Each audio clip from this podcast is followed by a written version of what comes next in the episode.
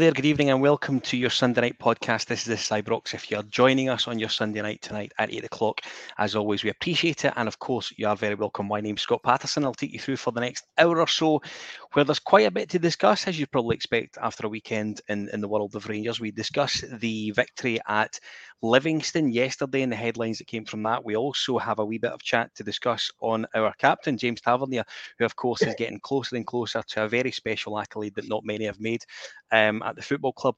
Clearly, not many right back. Um, and we also do a little bit about the Hall of Fame, which is being introduced or reintroduced tonight after some time off. And of course, it ties in very nicely with the reintroduction or the opening rather of the, the gala of Edmiston House, which is going on right now um, at Ibrox Stadium. Uh, joining me on the podcast tonight, it's good to have Adam Robertson on. on. Hi, Adam. How are you? Yeah, good. Thanks, Scott. Good. Good to be back on not had you on for a while. You've been hiding, or just very, very busy. You've got a very busy day job. We have to say, don't you? Yes, no, that that is true. But no, glad to be back. I get usually that's stressful watching them that it's hard to kind of put it into words afterwards. So I was glad that it was a three 0 comfortable or fairly comfortable victory at the weekend. It makes this a wee bit easier. Indeed, and joining us again, it's good to have Saf back on a Sunday. Hi, Safdar, how are you? I'm well. I'm well, Scott. Good to see you as well. Yeah, looking forward to having a, a chat for about an hour or so. Yes, yes. So loads, of, loads, yes, indeed, loads to discuss tonight. As I say, Livingston and James Tavernier and the Hall of Fame police are going to someone's door. We can hear in the background. If you are getting involved tonight, don't forget to jump into the chat. We will get to your comments if we possibly can. We will be looking for your suggestions, who you think should be indeed um, introduced to the Hall of Fame discussion tonight. We reckon I reckon um, there's a chance Allan McGregor and Steven Davis will be in with a shout of being one of the three that are um, inducted tonight, and deservedly so. Um, first of all, let's wind it back to yesterday afternoon, a Saturday afternoon kickoff, three o'clock away from Ibrox. Adam, we'll start with you. One of my main concerns um, going into the game was whether we would see any of Cantwell or, or Raskin. I certainly never expected to see both on that horrible, horrible surface, but we did, and I thought they were both excellent yesterday afternoon. Yeah, in complete agreement, Scott. I mean, I have to say, I was a bit nervous going into the game as well. Just obviously, the plastic pitch, you always kind of have concerns about injuries, etc., especially when it's a new player that everybody's excited about, and you know, you don't want them to to get injured just straight after coming to the club, but also just coming off the back of that 2 1 home victory against Ross County, and then also a kind of quite chaotic 3 2 against Partick Thistle, admittedly, with a, a, lot of changes. But just on Raskin and Cantwell, yeah, they both coped really well, played well. I think uh, only based off highlights, but I believe was Raskin man of the match, or he was certainly one of the, the better players anyway. I mean, he was certainly, as you listen, you're absolutely right. He was one of the ones that I think came out with um, quite a decent amount of mm. plaudits. The big thing for me is that I don't think, and I'm, I'm sure I'm wrong, um, mm. But I don't think Saf. I don't think there will be many times where these boys will will have played on that sort of stodgy, rubbishy surface. It was almost a blessing in disguise that it peed down with rain because the ground was a wee bit slicker for them to play their game on. Yeah, I was going to say that as well. I think the the the climate and the conditions kind of helped somewhat. Um, clearly, they're early into um, Scottish football in terms of technically as well. Clearly, that's that's a bit of a sea change from where they've come from as well. So clearly, uh, that's a challenge, and the surface doesn't help. Livingston, as we know, can be a bit of a, a horrendous uh, surface and/or fixture, typically historically for, yeah. for many teams. And it was good to kind of just get that in the bag and just continue the good run that we've had uh, with with Michael since he's kind of joined us, just taking taking the box. Saf, I'll stick with you because one name that was glaringly obvious has not been involved yesterday um, was Malik Tillman. We knew we were going to be missing Lundstram. We knew that Jack had a problem. Um, Tillman missing yesterday was such a big game coming on the horizon this time next week. Um, that's got to be a bit of a concern, is it not? Yeah, I mean, a concern, but also a positive. Fingers crossed. I, I, I watched the press conference afterwards, and Michael was saying that it's touch and go yeah. with uh, with the three of them, the ones that you just mentioned, um, Scott. So um, let's see how the week progresses. Uh, but he missed out, as, as we know, as we said, it's a difficult surface, conditions, you know, slippery and all the rest of it. Uh, he's been playing great uh, for the last few weeks, being exceptional, um, kind of leading the line, uh, being creative, and hopefully that that's something that we can look forward to in the coming week, where he, he's fully fit again and uh, for, for I think we certainly would need him for, for next week. Absolutely, and Teddy Bears, I, th- I think, certainly says something that we can all buy into. Livy pitch an embarrassment. Surely, if clubs want to use AstroTurf, then it has to be newer than 2G or gravel. Um, as, as I argue it is there or thereabouts. So don't forget if you are watching this tonight on Facebook or YouTube or Twitter, get involved and we will flash your comments up. Um, particularly if they're good ones, if there are any rotten ones, I'm quite happy not to bring them up, to be perfectly frank. However, if you want to get involved, please make a point of doing that. So yesterday we I thought in the first half we played really quite well. I, did, I didn't think there was um, really any real threats from Livingston. They, of course, had a, um, a good chance after we went 1 nothing up. Before we get to that, Fashion Sakala came in, Adam, and had a really good chance.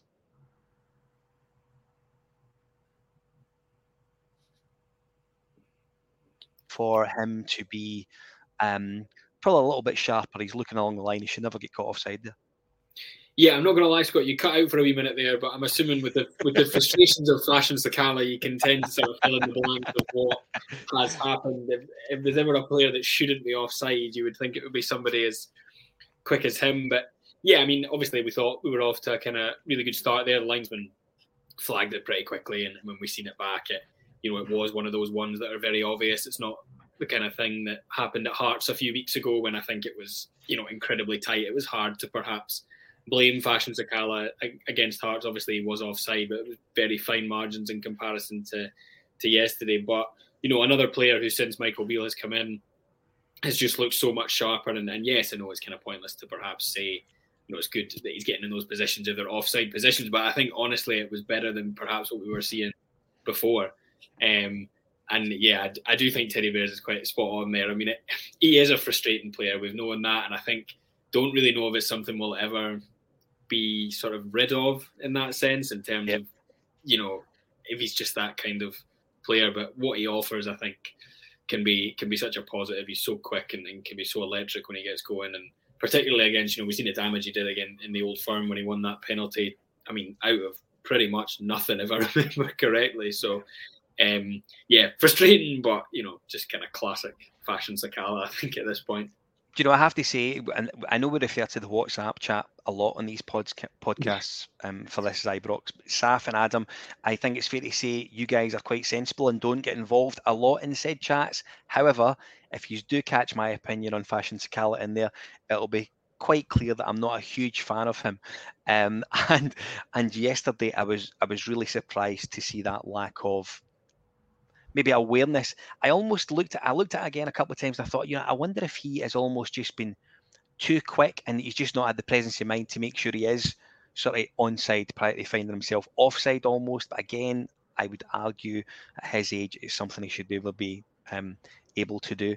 Listen, Saf, we took the lead and um, I have to say I, I felt the the goal that we got was um, you know, I, I, was really surprised that the ref never gave a penalty in the first instance. I'm surprised that they had to go to VAR for it. Um, the the pool at the back from from oh we've lost Saf Adam stay with yeah I, I was I was a, I was he's had enough I, I was yeah. a little bit surprised at the um the the pool at the back post wasn't by David Dickinson the the referee I thought it was quite obvious that it absolutely was a penalty and it should have been given there and then yeah I mean when I think it's easy when you watch it back to sort of think that is a little bit harsh. But then when you kind of strip it back to just the basic rules of the game, he's got a hold of his shirt. There's zero attempt to play the ball. Yes, he's yeah. not like sort of got a hold of Morel's shirt and physically hold him to the ground. Admittedly, would probably be quite difficult with someone that built like Alfredo Morelos. So yeah, kind of with you, Scott. I suppose maybe the only thing I can think is that although this probably isn't necessary, they've maybe just thought let's just go to VAR and sort of triple check this. I, I, guess maybe the ref has seen it, but he knows he's got VAR there. Who, who knows? But yeah. yeah. I think there seemed to be a bit of controversy about it, and and I suppose perhaps the controversy comes from the consistency in that sense because we have seen in games in the past players getting shirts pulled or not pulled. It's happened to Rangers. Rangers have probably got away with it a few times as well, you know, and it's not getting given. So perhaps that's where the frustrations come in. But I think by the laws of the game, if that happens next week, and Connor Goldson does that to somebody, Touchwood, probably shouldn't say next week, a couple of weeks' time, uh, then, um, then, you know, it has to be given as a penalty. So I think that's perhaps where the frustration comes from. But yeah, by the rules of the game, it's pretty spot on from Scott Mitchell there. You know, it's a really clear target. It's, it's a penalty. Yeah, Scott Mitchell, friend of the show, player stops Morelos from competing for the ball with a tug, a very clear tug. Saf, I assume you, like I, um, was very surprised that it wasn't given immediately as a penalty. Yeah, I mean, I was surprised, but then I kind of understood maybe why. Because while there was a bit of a pull, it wasn't really a massive stretch. Uh, you know, there was a touch, there was a pull, there was a tug. Um, I think he just wanted to make sure to have a, that double check, I guess uh, in his own mind um, that it was significant and it wasn't just kind of a touch of the hand or whatever. And the penalty was given. I mean, that's what was good about VAR. I mean, that's why we've got VAR to just to give that um, second view review on it and to make sure that it was definitely a penalty. Typically, last year that would have been missed, uh, and we wouldn't have had that um, goal at all. Um, so it's good to see VAR working uh, for once um, in our favour and, and correctly as well. Yeah, listen, you're absolutely right. Of course, James Tavernier um, stepped up after missing his penalty last week. I was maybe a little bit surprised about seeing him um, taking it yesterday. However, I think it shows a captain's responsibility, which is absolutely what we want. Um, thrashed at home, and his 50th penalty for the club, Adam. Um, and listen, we're going to come on to, to James Tavernier um, a wee bit later in the podcast about how history will look back on him in say five, ten years time, how he will be be rated, and it'll you know it'll stir a lot of is he our best right back, which I get and I understand. Um, I think it will certainly split a lot of the support. However, um, for him to get the penalty and tuck away as comfortably was certainly looked like he had any risk of last week's miss at Ibrox in his head is absolutely out of there. Yeah, definitely. I mean, I think he's quite a mentally tough player in that sense. I know he went through a phase, can't quite remember when it was, where slightly edgy on the penalties after obviously a very good run. But yeah, I think recently we're at the point where if he misses one, it kind of is a surprise. And, you know, when he steps up to take the next one, I don't think it's really that big of an issue. You know, I think he's he's very mentally tough, as I said in that sense. And yeah, eh, most times he steps up. I think you just expect him to score. Obviously, you know when you're watching it live, you can't help but go that way. But back, you think, well, yeah, you know, he was always going to always going to score that. So yeah, and a good penalty as well. You know. Yeah, absolutely. And of course, immediately after that, Saf, um, Livingston had a really good chance um, to draw level. Long throw which I have to say the defence, Goldson and Davies didn't deal with well at all, and it bounces right out to the back post. And, and James Penrice, the um, Livingston left back, really has a bit of a scuff at it. If that happens against a better team, it's one each, isn't it? I mean, yeah, I mean that's the risk, isn't it? When you go one up and you're kind of not playing, you're playing okay but not great. There's always a chance that they're going to go up. As you know, three three months ago they, they would have scored. That's the kind of game that we were drawn under Gio, uh, yeah. under that kind of form we were having in, in the first half of the season. Um, but yeah, I mean, they had some chances. They had a few. Clearly, that was one. He scuffed at it. Didn't really get in target. Didn't really get any weight behind it or control. And luckily, you know, wasn't any danger. Uh, but yeah, yeah, I mean, that's going to happen. And luckily, we kind of nullified a lot of that during the game. I think there's another chance in the second half as well, um, um, late on uh, or mid midway through the half. But uh, it wasn't too bad. Um, but you you do want a little bit of control more, you know, we were having decent possession, but without doing too much in the first half, notwithstanding the the, the penalty. Uh, and you do want a bit more element of uh, scoring or certainly control around that.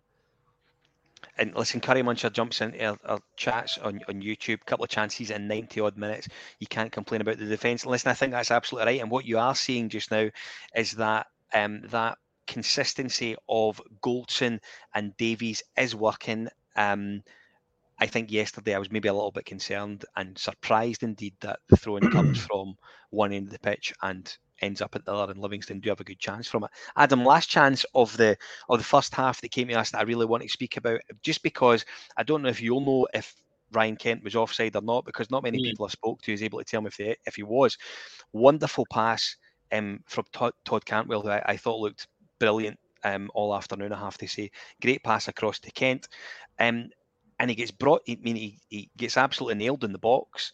Um, and there's a bit of humming and hawing after that. And I don't think anyone really is understanding if the refs went to VAR for a penalty, if he's went to VAR for it to be offside. I don't think even now we know if it was given for for offside or not. And any of the angles I've seen certainly remain a wee bit inconclusive. Any idea yourself?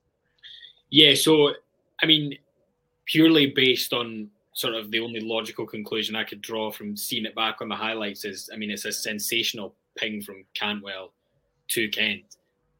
I personally think that if Ryan Kent is not offside, then it's probably a penalty because he is quite clumsy. He does sort of clatter into him. I know you could maybe argue it's a coming together and then we get into the whole is it clear and obvious, etc. But in my opinion, it is clumsy and it, it would be a penalty. So yeah, it was a fantastic ball. And as I say, Scott, I don't think we know at this moment in time, but my only thinking is that Ryan Kent was offside because then there's Must surely more debate around it. I mean, it was very tight though, I have to say. I mean, watching it back, it was one of those where you know, you just hate seeing it on the replay because his, you know, left kneecaps offside. But um, yeah, that that's my kind of understanding of the situation. Try, trying to draw logical conclusions from Scottish football is hard at the best of times, but the introduction of VAR, I think that's, that's hit a new level, really. So, and you know, I'm I'm going to be a bit facetious, Saf, but ordinarily in a situation like this, you would look for a line in the grass to see if he's offside or not. That's right. Um, of course, there's no danger of you doing that yesterday at all, is there? That's right. I mean, for me, um, yeah, clearly it was a obviously it would have been an offside. Otherwise, it was a clear penalty. For me, what was interesting about that uh, run of play was the pass. It was just yeah. a beautiful pass on oh, that surface that that got got got Kent some space to maybe do something, and clearly he was brought down, offside or not. And if Cantwell's going to be doing that regularly, we're into some some really interesting times, interesting plays. Uh, also, Goldson can do that. We've really lacked somebody that can do that, kind of killer pass, range range it out, and make some space. And hopefully, uh, the, for for me, that just so good to see that uh, uh, happening for once. And Saf, will stick with you because one player who I thought um, I thought we looked really, really comfortable in the first half with a fantastic ra- range of passing out with Cantwell. Um, was Nico Raskin. I thought he was excellent the first half. Really relaxed his way through the game. Um, very composed on the ball. Um, he's what we've been missing for a, a, long time now, isn't he? Exactly. I mean, for somebody that's really just joined us recently, as you know, uh, come from Europe, um, you know, Scottish football, as I said at the start of this uh, pod, it, it can be a bit hurly burly bit getting used to. It takes time for people to adapt to the environment, especially that surface as well, as we know. Uh, uh, he did great. He did great. He adapted really well. Even last week against Thistle, uh, he played his part. Um, he seemed to have clearly Beale and his team have done their homework, uh, as we know for, for a number of months in terms of tracking him and how he's going to fit into our state of play and the system and whatnot. And he seems to be a bit of a gem in terms of coming in, blending in really well. And fingers crossed, he'll just grow uh, uh, and continue as, as part of the team and, and add a lot of value um, certainly next Sunday and going forward. Yeah, absolutely. As I say, I felt that um, he was really impressive for the 90 minutes. I thought the first half he, he, was particularly good, but for the 90 minutes, for longevity of that period of time, I thought he was really, really good and clearly um, a player to be excited about. Um, at a time when Ross Wilson gets a bit of a doing, I have to say his um, his January transfer window was was really good.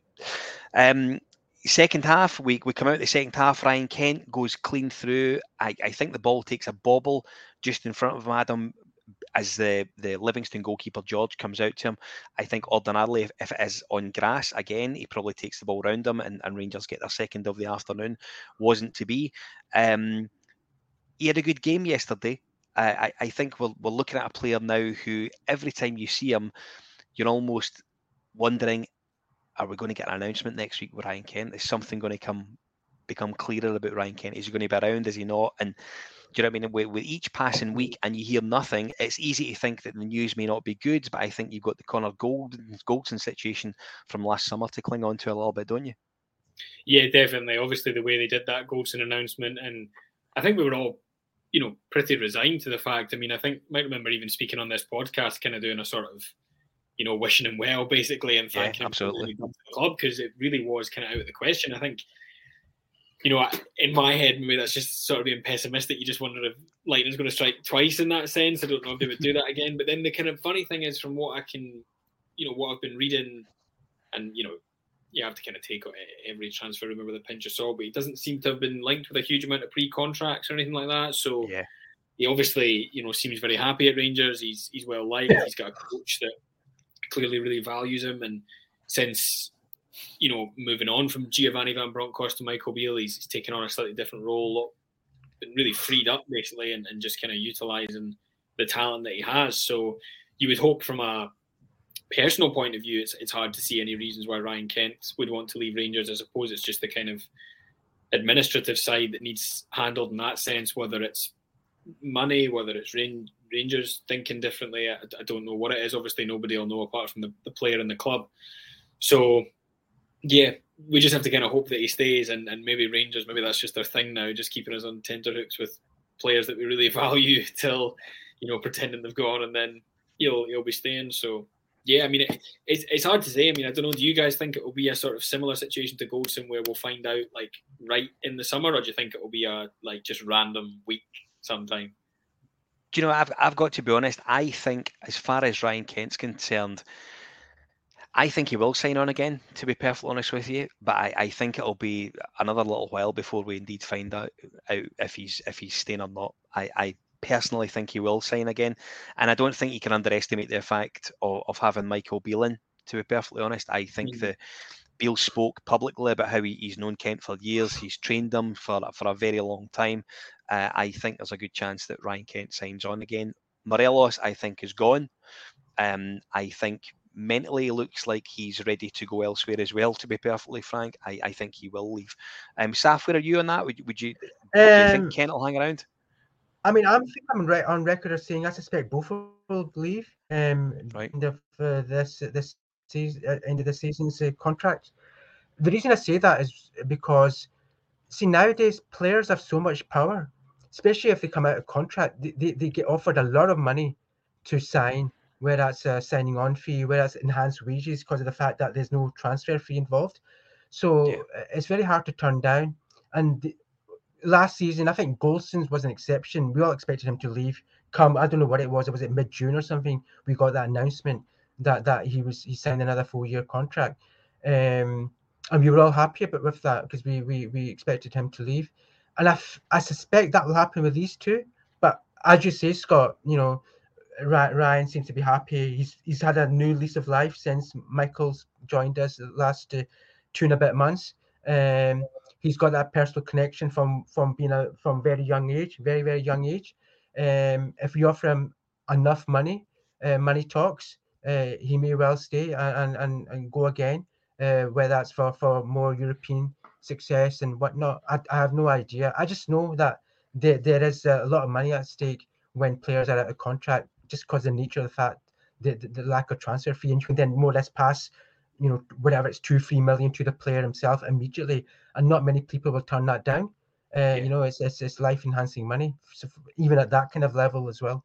And listen, a very interesting Rangers on tour um, jumps in the chat with so many players who are coming to the end of their contracts. Kent won't sign a new deal until those deal expires, as we still have a wage structure to assumably stay within, which I completely agree with. Of course, um, it's quite right, and we should flash up um, a comment from Miss Stubborn, who's had a busy week. Um, the Scottish game doesn't have doesn't suit Kent's game, and he's better when he has space to run into, which of course is absolutely right, and indeed plays to his main strengths, which is popping the ball behind the the sort of fullback and, and running into space. So listen, absolutely right. Um, Kemar Roofe came on for the second half, had a great chance and fired wide very shortly after coming on. I think it was one of his first touches actually.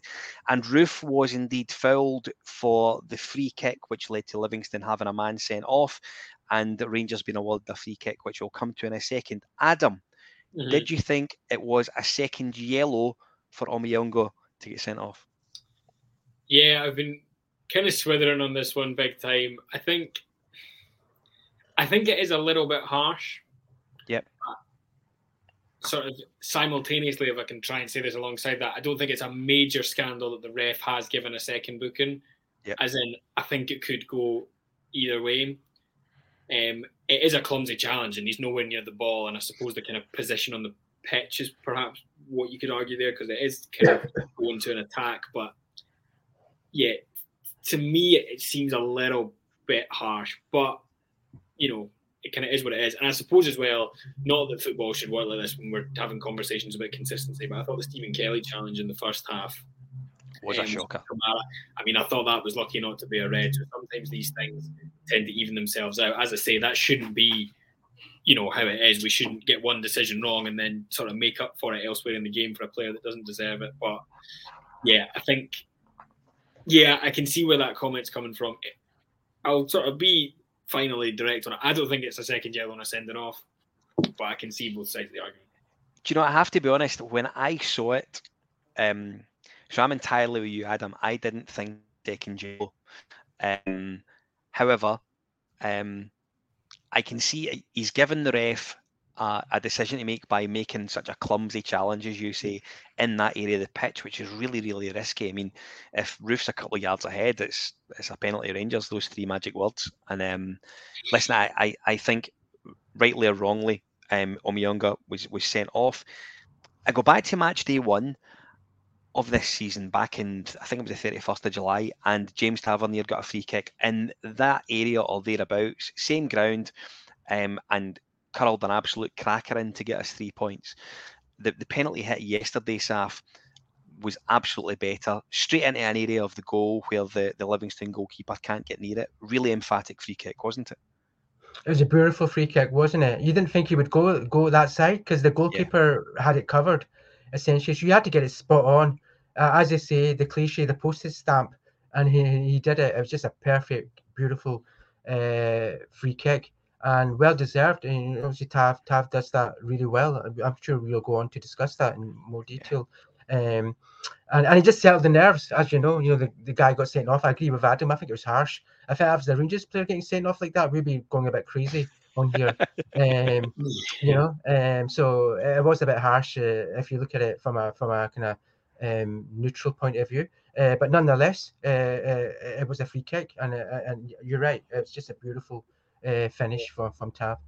I think Curry Muncher's right actually here. He scored um, he scored twice yesterday. One an absolute peach. Um, didn't have I don't want to say crap, but he didn't have he didn't have one of the best games I I think um, yesterday certainly, and we'll come on to him um, again in a little bit more depth very shortly. Don't forget if you're watching us on YouTube or Facebook or indeed Twitter tonight, get involved in the comments and we will fire them up as best we can. So, last goal of the game. Um, was a little bit scrappy. Kemar Roofe finds himself um, in a, a really nice area, where, exactly where you want your striker to be. Adam fires one into the roof of the net, and I think, um, and I know Reese Cochran from the This Ibrox group um, agrees, he really puts himself into the window for leading the line at Hampden next weekend. Yeah, I mean the goal is like classic Kemar Roofe, just right place, right time, and yeah, I would love to see him. I can understand the argument for starting against Celtic. My fear is just the injury record, and the last thing we need is to start the game with Kemar Roofe, and then 20 minutes in, you know, have to change the game plan. Because let's face it, we don't really have another striker quite similar to him. I wouldn't say. I know that Colak is a kind of penalty box poacher, but I think finishing wise, Roofe's probably the best striker at the club. Um, it's just unfortunate with his injury. I mean, it feels like it feels genuinely feels like every time he plays, he scores. I mean, it's just that he's not played that much. I mean, obviously came off the bench against Aberdeen, scored in the semi final, um, and there the other day. So, yeah, I, I don't know about starting him at Hampden. I think he certainly played himself into contention for it, um, but I think if you asked me now, I would probably still play Morelos. To be honest with you. Yeah, I mean, I think what you what you have um, with Kemar Roofe, like it or not, and listen, I appreciate it's quite clear that the manager really likes him. He really fancies him. However, there is a reliability and a consistency issue there, Saf. Um, all he can continue to do, really, is, is score every time he has the mm. opportunity, isn't it? Absolutely. Um, obviously, Morelos last time against Celtic, he had. I was watching the match back today, in fact, just because I was I wanted to, and um, he had two or three good chances, uh, which he missed. You know, the headers in the first half, and and, and I think in the second half as well. Um, so he's uh, as you know, he's he's not he's had problems scoring against Celtic historically. Um, Kemar is he fully match fit for the old firm for for such a match uh, next Sunday? I'm not too sure whether I think one of the comments said uh, we play the the front that we played yesterday, and Kemar comes on, uh, maybe in the second half, mid midway through the second half, and, and mixes up a bit. Maybe that sounds like a decent option to have on the bench. Uh, perhaps you know, and his physicality, his directness might help then if the if the game is still drawing or whatever. Um, I think I would probably go for that option to be honest with you, as opposed to starting him. I, I agree with Adam. God forbid he gets injured or there's an issue there, and then we're, we're suddenly um, disadvantaged fairly early on and have to change the shape um, soon after that. Yeah, absolutely right. I, I think. Do you know that way? I, I don't think we're actually in a bit of a um, a bit of a quandary just now because neither Roofe, Morelos, or Čolak have showed any sort of consistency that warrants them leading the line next weekend, in my honest opinion. Um, I'd love to have one of them really playing out their skin, but we're just not having that just now. We're not seeing that just now. And while it's good that Roofe um, did come on and score yesterday, he arguably puts himself in pole position for for that position based on the fact that Morelos didn't do anything on a really stodgy surface, and Colak was the same despite him being involved from the bench. Roofe can only continue to take his chances, yeah, yeah. and we hope he continues to do that. Adam, I want to speak to you about Michael Beale. That's 10 from 11 in the league since mm. he came in.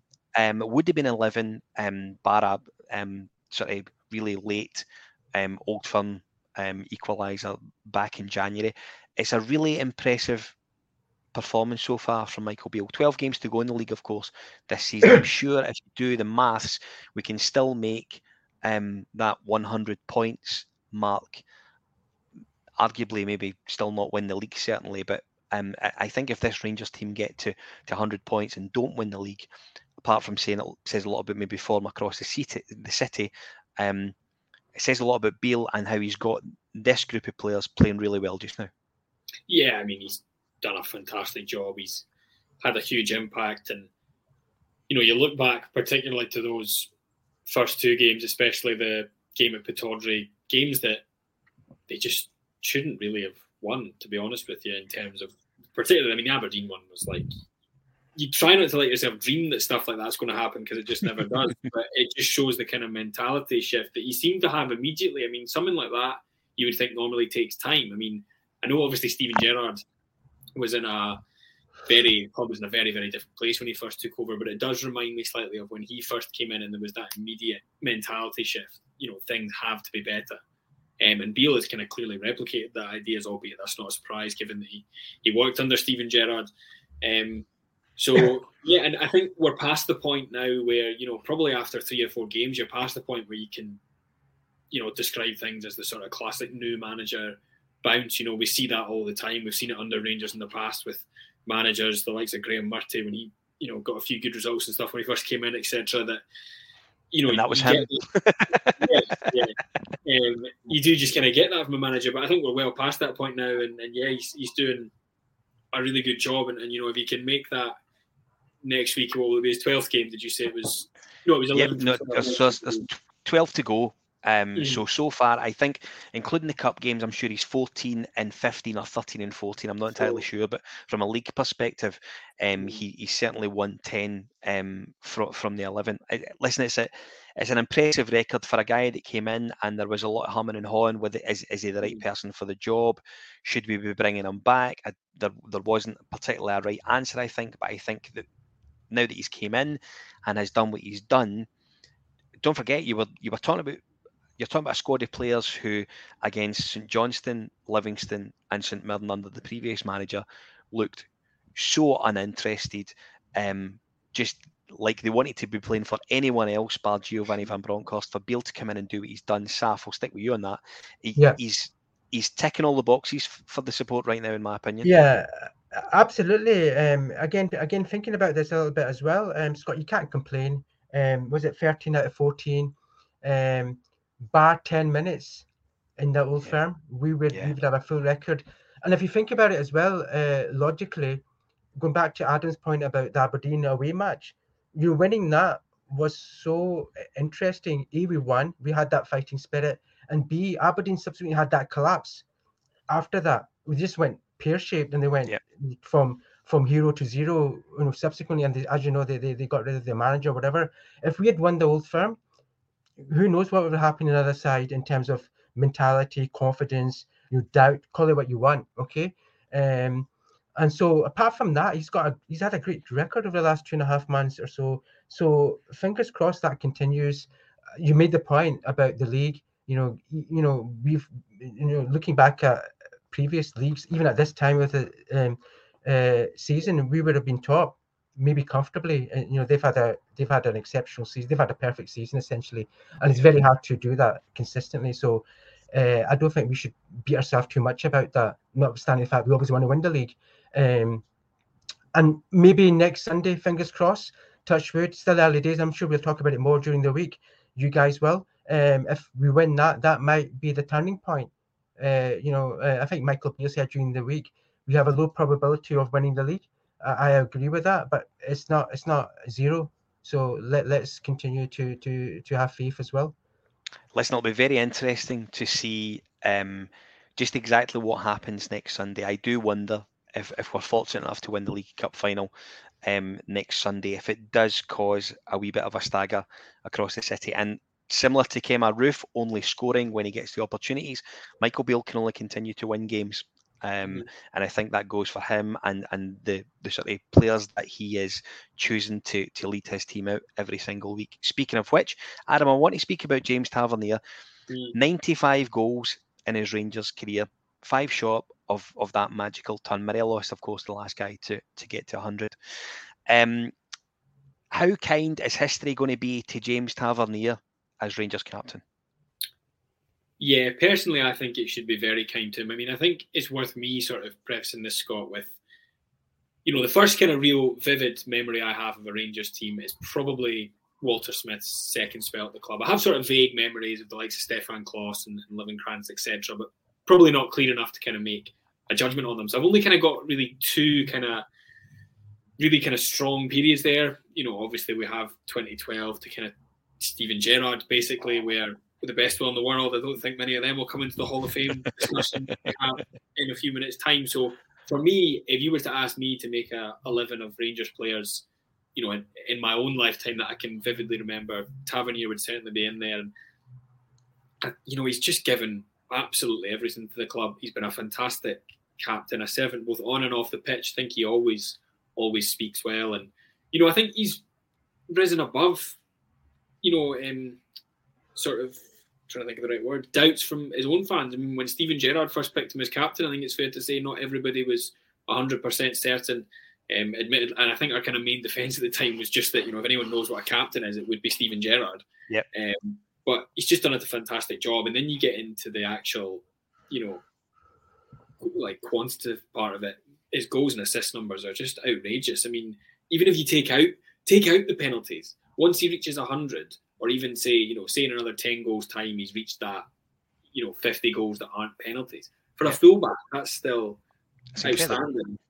Yeah, I mean it's it's hard to kind of put into words and, and you know he's ultimately he's one Aaron Ramsey penalty away from being you know one of only two people in the entire club's illustrious history to have achieved something you know that ultimately I, I think sadly for him is, is not on him. Obviously that entire starting eleven that night, you know, it's all but maybe it would have gone down in, in history, but him as the captain, um, yeah, I, I really I honestly struggle to say a bad word against the guy.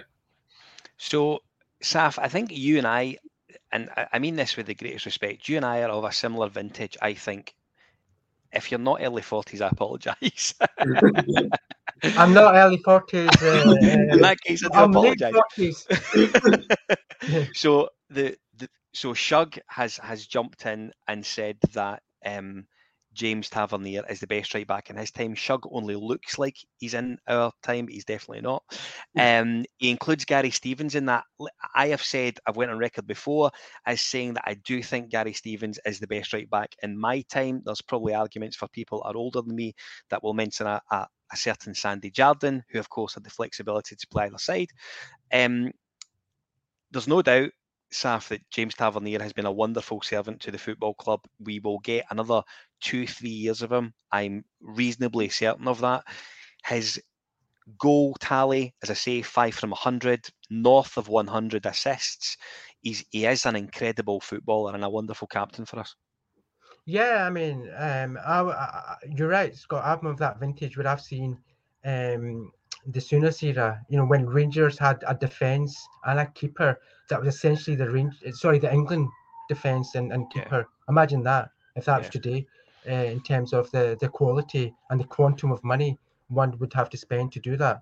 Um, so I've seen that, um, and Stevens was an exceptional right back. Um, um, so it's hard to judge, you know, different era, physicality, etc. as well. Um, so, but I think Tav himself, from where he, he's come from, you know, with Rangers in terms of the, the lower league as well, and what he's done to bring the club up, uh, you know, that leadership, that spirit, that focus, um, and his attacking mindness, and has been exceptional. And the reason also I say that is I spend a lot of time in London, so I've got a lot of friends that support some of the top English Premier League teams. And one thing they always say to me is the respect they have for Tav in terms of his playing style, his attacking ability, his his uh, you know wherewithal to get into the box, and you know whereas assessed or goals and whatever, and, and as we as well documented in the 55 season what he did, as well as obviously the last season in the Europa League um, run. Um, so I think he's up there. Whether whether some people have doubts because of you know he's not been your typical Rangers captain as well. You know, some people might have unconscious bias around that. I don't know, but I think he's been a great captain um, for us. Um, it's a shame, just because of the nature of the way we've come from over the last ten years, six years even, that he's not won more trophies as a result. And as Adam said, he was that close to to winning a European trophy with us. Um, um, and I, I would have him in the Hall of Fame. I think he's been exceptional uh, in that period that I've certainly seen him um, in playing you know GS jumps in um, to, to the chat via YouTube? Thanks for watching tonight. Um, he does comment, and I think one thing that's changed probably dramatically since the sort of mid to late 80s when Gary Stevens was right back compared to now. I think the right back back then is entirely different to what a right back is now. So when you've got a you've got a James Tavernier who I mean, GS comments on how Tav struggles to defend. I'm not sure I agree with that, but he defends certainly in a different way for what Gary Stevens um, defended. Gary Stevens wasn't particularly interested in. I don't want to say scoring goals. That that doesn't sound right. He was aware that probably wasn't the primary part of his game. I think with with Tav, one of his main strengths is how offensive he is and how attacking he can be up and down that right hand side. Stevens was that as well. You know what I mean? Stevens Stevens was a was a naturally gifted defender, wonderful right back. Um, and I listen. I've got to be honest. I don't think Tav is is too far away. To be perfectly honest with you, but I've said before, and I've said it in this famous WhatsApp chat that we speak about. James Tavernier as a captain will ultimately be judged on the amount of medals he leaves Glasgow with one day. Um, and at the moment, the, the reality is he doesn't have enough and he will have to seriously stock up in winners' medals between now and whenever that time is um, when he eventually moves on. It's a fantastic, fascinating debate. Um, and I still can't believe, for what it's worth, that Saf is late 40s. Absolutely, yeah, yeah. so listen, guys, we should see tonight. We, we've heard a lot about Edmiston House recently, and tonight is the is the um, the opening gala of it. So they're really going, um, they're going out on one tonight. All the, the sort of who's who's of, of Rangers is is there tonight, and they will indeed induct three new members of the Hall of Fame. Last time we done this was 2014, Saf, and we um, inducted, if you like, Lee McCulloch, Nacho Novo, and the late Fernando Ricksen. Yeah. Um, it's getting to the stage where we need to think about who's going to be in next. I believe that the, the official Twitter have announced tonight there will be three people inducted in um, into that. Um, I think that Allan McGregor and Steven Davis should be two of the three without a doubt. Andrew Finlayson agrees that Davo and Griggs are certs. They're probably the most decorated Rangers of the 21st century. To be in the hall I like it. You need to be involved in more than one league winning side, which I think is absolutely right. Saf, where are you on who should be in there? And I assume you agree that Steven Davis and Allan McGregor should be. Yeah, I presume there's been no announcement yet, um, Scott. Not that, not that I've yeah, seen. You will the, have seen me the, checking my phone back and forward. I am looking. I don't want to preempt or, or uh, discredit myself by saying something. Um, I agree. I agree with what you're saying. Um, the only thing I would say about McGregor is, I think it's a shame that he didn't actually retire when when we all thought he would last summer.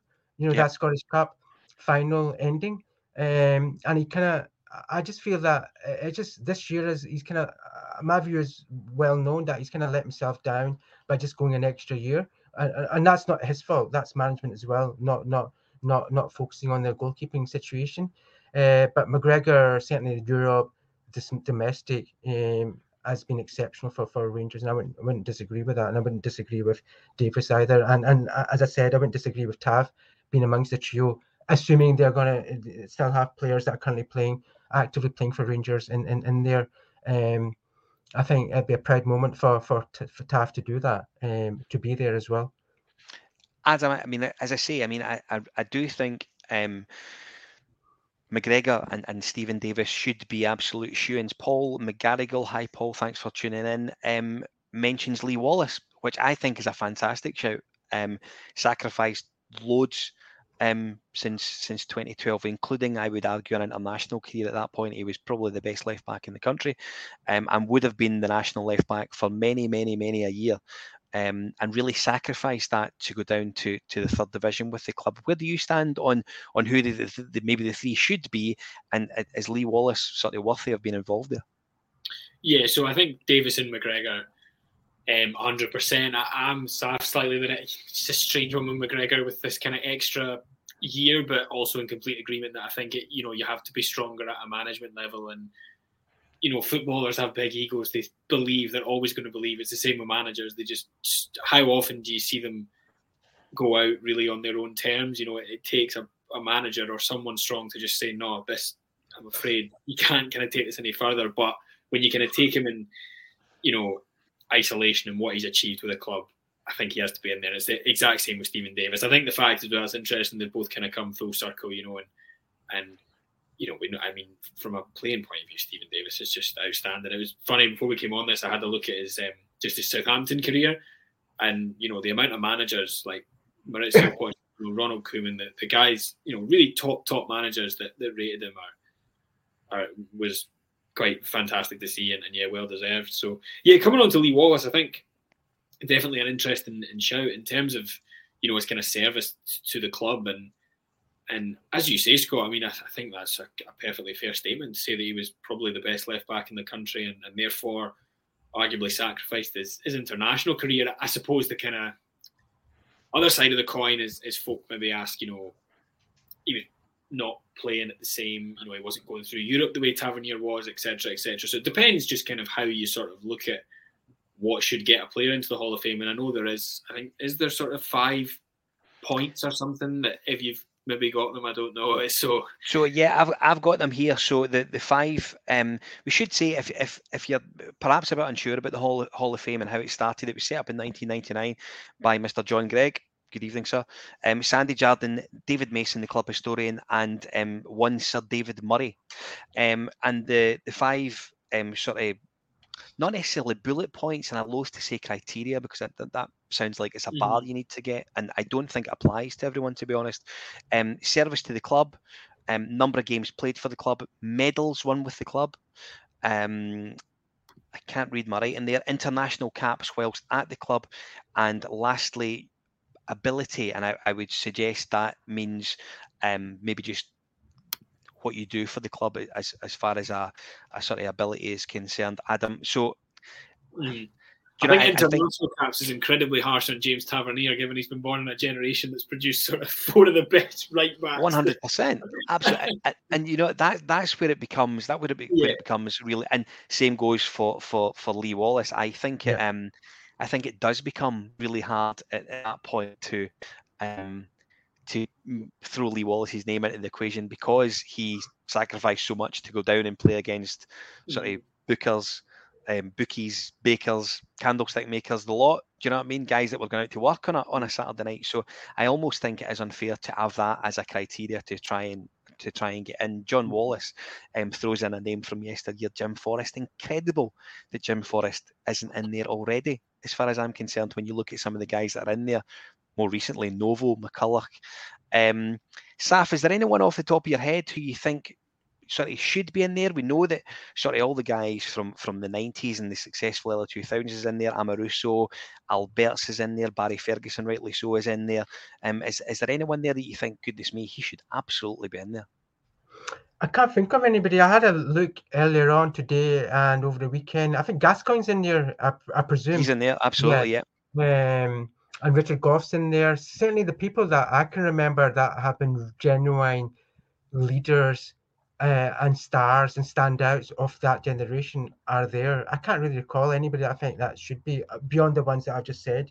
Um, of the current generation, um,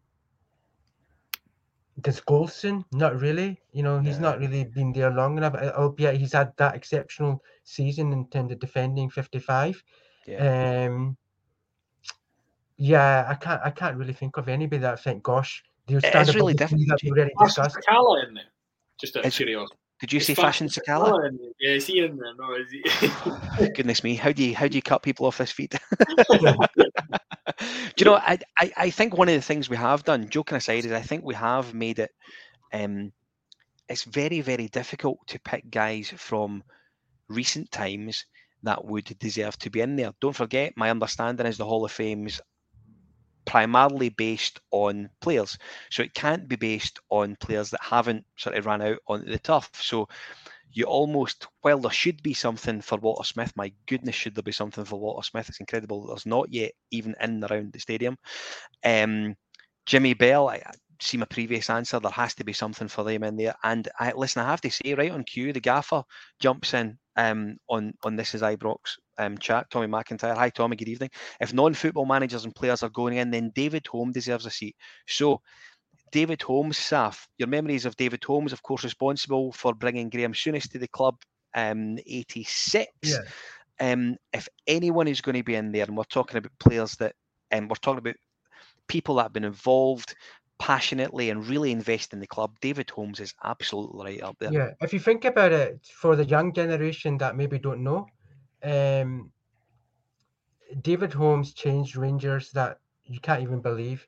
It's one of these things where you kind of know where you were when Souness signed and when Mo Johnston signed, and yeah. you know, you know, Souness was you know, predominant in that. David Holmes is prominent in um, signing um, Souness as the player manager. He was part of the Lawrence Group that owned Rangers at the time, the house building um, magnate. Um, and it was he and his team that decided enough was enough. Rangers were a sleeping giant. We weren't going to be um, overrun by Aberdeen and United and Celtic to some extent. Then we we had lower tendencies um, and so on, and and just changed Rangers. Sea change. It's a bit like one can argue you know all this Arab money coming into some of these uh, football clubs now in Europe or, or even the English league. It was absolutely sea change, and as I said, it was that dominant. And I agree with Tommy. You actually remember where you were when it was announced. It was that you, you actually remember when, as I said, when Souness was announced, or as uh, subsequently other things were announced. So I agree with Tommy. He certainly deserves something, and yeah, Walter. I don't know what's happening with the statue or whatever Rangers will be doing for for for Walter as well. Um, these guys generally deserve recognition because they, they changed the face of Rangers uh, and, and the face of Scottish football by very very small but massive actions at the time. Yeah, and listen, I, I think as well when you get into the when you get really deep into it about guys that maybe haven't played for the club, you you of course drift all the way back to um, when Shug was a boy and Bill Struth was was around, and um, I think moving forward, um, you look at guy. I mean, Willie Waddell completely revolutionised the game that we all go to football up and down the country. Completely changed everything we do. Um, so I, I think when the minute you start talking about involving maybe guys that have not played for the club, um, there's a big debate there as well because we've got a lot of custodians of the football club who deserve to have um, their, their own little piece um, of history there. Um, listen, it's, it's getting close to, to time for you guys to disappear. Saf, I've really enjoyed having on. Thanks very much. Pleasure. Thanks for having me. Uh, it was a it was a good uh, discussion, and as I said, uh, all roads lead to next Sunday. And indeed they do. I can't wait. I'm excited already. This time next week, I'm hopeful. In fact, this week, next week, regardless, I will be a little bit hoarse. Adam, it's always good to see you on again, my friend. Thanks for joining us. Yeah, thanks very much for having me, Scott, and just to echo everything that was said there. Hopefully, hopefully everyone's in a good mood this time next uh, next Sunday. Indeed, or next Sunday will be an absolute nightmare. I'm sure it won't be, and of course we hope it won't. Listen, before we um, let everyone disappear into their Sunday night. A couple of things I want to, to bring to your attention. And um, we should say that um, Kai Watson, who is one of our master scribblers, um, has pulled together a fantastic um, series that corroborates and ties in with the Blue Heaven series that was on the telly about 20 or so years ago, to be honest with you. It's went live tonight across on our website. It's all the W's, this thisisibrox.wixsite.com. Jump on and have a look. First person he managed to get some time with was Peter Leven, um, who got a really nasty injury um, during this time when, when Blue Heaven was on. Um, jump on, have a look. You will familiarize yourself with um, much of the content on there. I recommend you jump on if you can. I should say before we go, um, congratulations to Livingston yesterday, and indeed the, the representatives of, of, Rangers who were involved in the selection of the, the mascots yesterday. The the mascot at the Livingston game yesterday was a young lad called Leighton. I don't know his surname. I apologise for that. However, he is an autistic little fella, and um, they treated him really, really well yesterday. I have to say, full, full fair play to David Martindale and all the people at Livingston for, for really making that a special occasion for the wee guy. Nicky Devlin, of course, the Livingston captain, came out with a pair of headphones on, um, which I think really struck a chord with a lot of the fans. That were, I'm sure for his family, um, it, it was quite an emotional day and really good to see. So congratulations to everyone at Livingston for for facilitating that and everyone at Rangers who of course would have been involved in in helping that um, that go on. Um, really good and a good news story um, for Scottish football. Again, um, it's good to speak about the good things that happen in the game here. Chelsea's worst player. Um, should say tomorrow, 6.30, early start. Craig Dennett is joined by Kai Watson and Scott Cameron. Join them if you can. Have a good week. Bye-bye.